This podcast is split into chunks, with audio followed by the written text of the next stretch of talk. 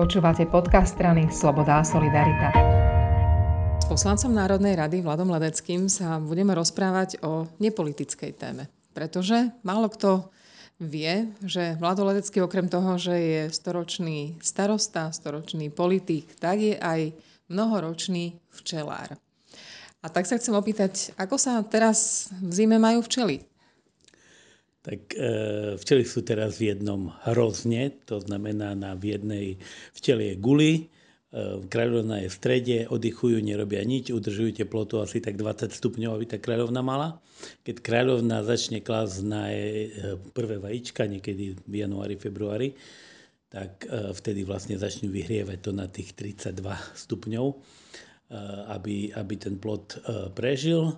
No a poriadni včelári vedia, že v septembri sa uľ nechá tak a prvý zásah je niekedy koncom marca, začiatkom apríla, čiže vtedy naozaj tie včely nič nepotrebujú, len pokoj a kľud. To teraz hovoríš ako človek, ktorý už sa o tie včely naozaj stará dlho, ale pamätáš si ešte, aké to bolo, keď si sa rozhodol, že budeš včeláriť? No, tak ja som si hovoril, že každý človek by mal mať na dôchodok nejaký koníček a som sa za to včelárenie asi by bolo dobré, je to aj užitočné, aj také príjemné, to so zvieratkami, ktoré nepotrebujú dennodennú starostlivosť. No a hovoril som to jednomu kolegovi, starostovi, a ten mi asi o 2 týždne na to doniesol 3 ulia a vraví, teraz musíš začať, aby si to v dôchodku už mal rozvinuté. Tak vlastne stal som sa tak včelárom zo dňa na deň, s tým, že som sa potom prihlásil do včelárskej školy, do Bystrice som odchodil celú tú školu, aby som naozaj mal aj tie teoretické skúsenosti a vtedy som veľký nadšenec včiel. Včelárom sa človek nestáva tým, že ide do školy, ale naozaj každý ten rok skúsenosti sa poučí na vlastných chybách. A vlastne ja už to robím viac ako 10 rokov, čiže už sa cítim byť ako takým včelárom, už nie amatérom, ale naozaj takým nie celkom skúseným, ale s 10-ročnými skúsenostiami.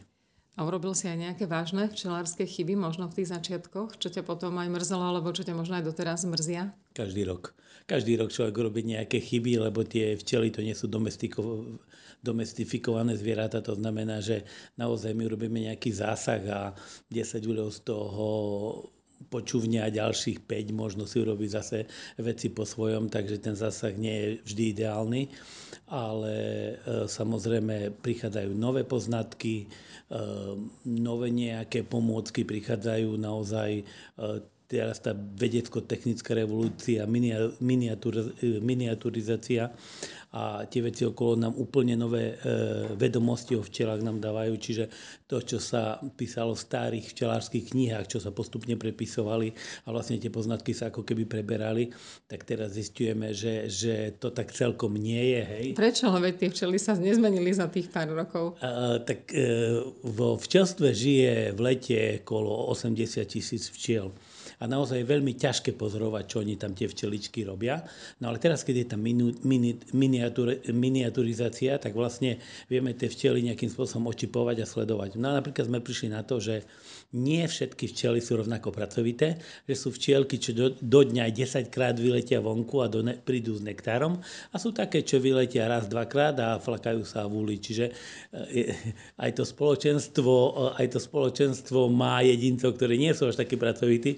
Čiže napríklad, že pracovitý ako včela nie je celkom pravda. Koľko stočíš medu vždycky na konci tej sezóny? A čo s ním robíš potom? Tak asi rekord som mal nejakých 900 kg, to je skoro tónu medu. Naozaj to bol výborný rok, ale som mal veľa uľov a potom som to musel aj obmedziť. Dneska mám 25 uľov a stočím, myslím, že toho roku okolo 400 kg medu.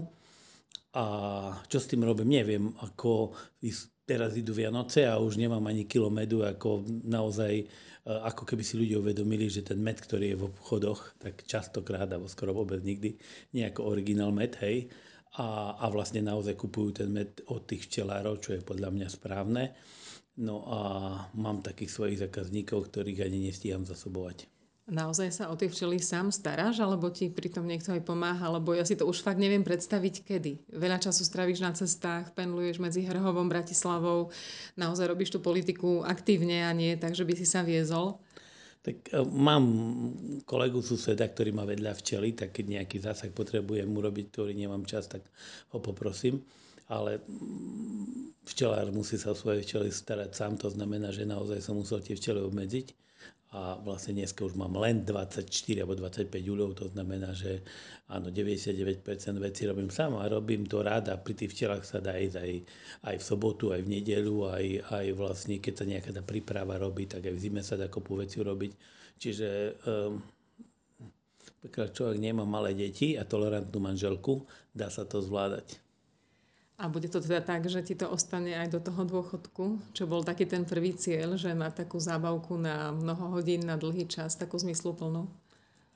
Neviem, či to je zábavka, lebo to je také veľmi užitočné. Užitočné je to preto, lebo keď človek má včely, tak vlastne musí pozorovať počasie, musí pozorovať, čo kvitne, taký iný vzťah k prírode, iný vzťah vlastne k životu má. Čiže ja som v Hrhove viedol také kurzy včelárstva, ale nikomu som neprezradil, nie kvôli tomu, aby sa so včelami naučili robiť, ale aby mali lepší vzťah k prírode, čo si myslím, že každý jeden účastník kurzu potom následne ten vzťah mal alebo sa mu zlepšil.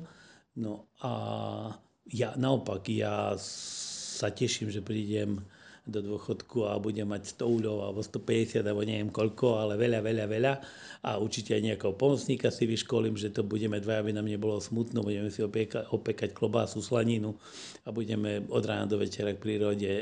Strašne sa na to naozaj teším. Aj tak to teda môže vyzerať zmysluplná budúcnosť politika. Ďakujem veľmi pekne. Ďakujem aj ja.